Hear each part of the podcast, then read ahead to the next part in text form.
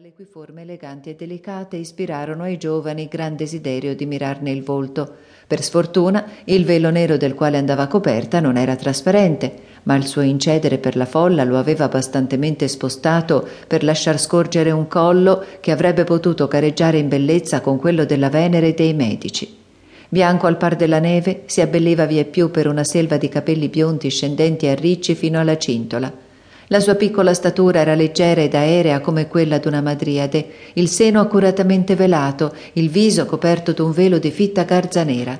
Ella portava al braccio una corona a grossi grani. La candida veste cinta d'un nastro turchino lasciava sporgere un piedino vezzoso. Tale era la donna a cui il più giovane dei cavalieri s'affrettò ad offrire la propria sedia, esempio che l'altro fu costretto ad imitare con la vecchia. Questa accettò l'offerta con grandi dimostrazioni di riconoscenza, ma senza molte cerimonie. La giovane la accettò egualmente, ma senza altri complimenti che una semplice e graziosa riverenza. Don Lorenzo, così si chiamava il giovane di cui aveva accettato la sedia, le si pose accanto dopo aver sussurrato a mezza bocca qualche parola all'orecchio dell'amico, il quale, compresolo, cercò di far obliare alla vecchia la sua amabile pupilla. Voi siete al certo, madamigella, giunta da poco tempo a Madrid disse Lorenzo alla bella vicina. Tanti vezzi non avrebbero potuto rimanere molto tempo celati, e se non fosse oggi la vostra prima comparsa, la gelosia delle signore e gli omaggi degli uomini vi avrebbero già attirati l'attenzione universale. Qui si fermò aspettando una risposta, ma siccome quanto aveva detto non era un'interrogazione diretta, la giovane non rispose. Dopo pochi istanti egli ripigliò. Mi sarei forse ingannato supponendo che siete forestiera a Madrid? La giovane esitò. Infine si determinò a rispondergli con voce quasi inintelligibile. No, signore. Fate conto di rimanervi qualche tempo? Sì, signore. Mi reputerei fortunatissimo se fosse in poter mio di contribuire a rendervene gradito il soggiorno. Io sono conosciuto molto a Madrid e la mia famiglia fruisce di qualche credito a corte. Se mi fosse dato d'esservi utile, disponete pure di me. Sarà per me un piacere ed un onore nello stesso tempo. Per certo, disse egli fra sé, questa volta non potrà rispondermi a monosillabi, bisogna bene che mi dica qualche cosa. Lorenzo fu deluso nella sua aspettativa, che ella gli fece solo un inchino di testa.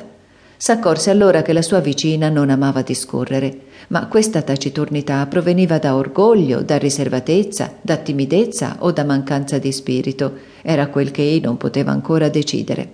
Dopo un po' di pausa ripigliò si vede, madamigella, che siete forestiera e conoscete poco i nostri usi, poiché continuate a portare il velo. Permettetemi di sbarazzarvene. E intanto avanzava la mano verso il velo. La fanciulla lo fermò. No, signore, non mi levo mai il velo in pubblico. E se lo levaste, nipote mia, quale male ci sarebbe? Ditemi un poco.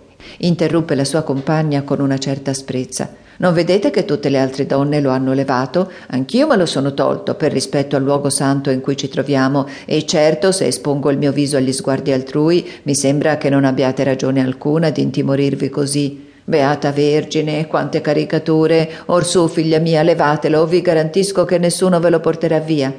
Cara zia, in Mursia non si usa così. E Mursia, a fe che importa, Santa Barbara, non cesserete dunque mai di parlarmi di quel tristo paese? Se a Madrid si usa così, ciò deve bastare. Vi prego dunque di togliervi il velo. Obbedite subito, Antonia. Sapete che non patisco essere contraddetta. La nipote non rispose, ma cessò d'opporsi agli sforzi di Lorenzo, il quale, incoraggiato dall'approvazione della zia, si affrettò ad alzare il velo. Un viso celeste si offrì allora all'avido suo sguardo, però era più seducente che bello. L'attrattiva proveniva meno dalla regolarità delle fattezze che dall'aria di dolcezza e sensibilità del volto. Ella pareva non avere ancora compiuto il terzo lustro. I suoi lineamenti, esaminati isolatamente, non sembravano troppo perfetti, ma il complesso ne era adorabile.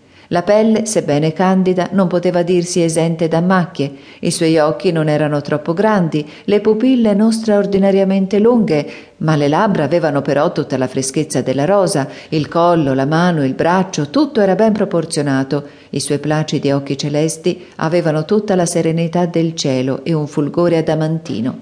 Un malizioso sorriso vagante sulle labbra annunciava in lei una vivacità repressa visibilmente dall'eccessiva timidezza. Un modesto imbarazzo le si dipingeva negli sguardi e allorché per caso incontravano quelli di Lorenzo, essa tosto li chinava. Le di lei guance si tingevano di vivo